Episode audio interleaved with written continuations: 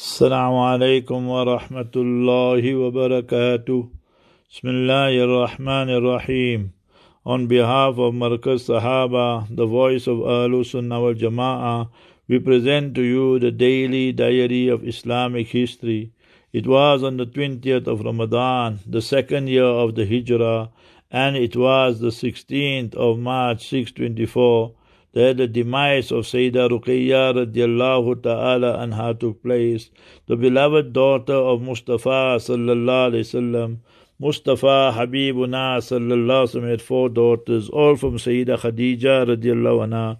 Sayyida Zainab radiallahu anha, Sayyida Ruqayya radiallahu anha, Sayyida Umm Kulthum radiallahu anha, and Sayyida Fatima radiallahu anha.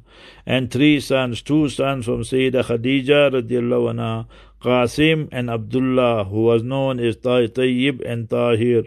Nevertheless, that one more son, and that is Ibrahim, the son of Nabi sallallahu alaihi from Sayyida Maria Qibtiya radiallahu anha.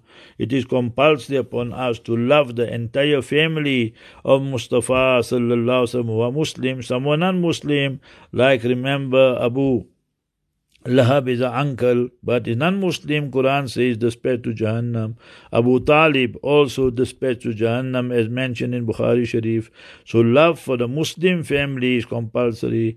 May Almighty Allah grant us love of Almighty Allah, love of Nabi alayhi salam and the family of Nabi alayhi salam and all the Sahaba.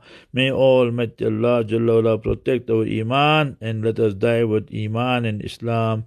Ameen. Ya Rabbal Alameen. Assalamu alaikum. عليكم ورحمة الله وبركاته.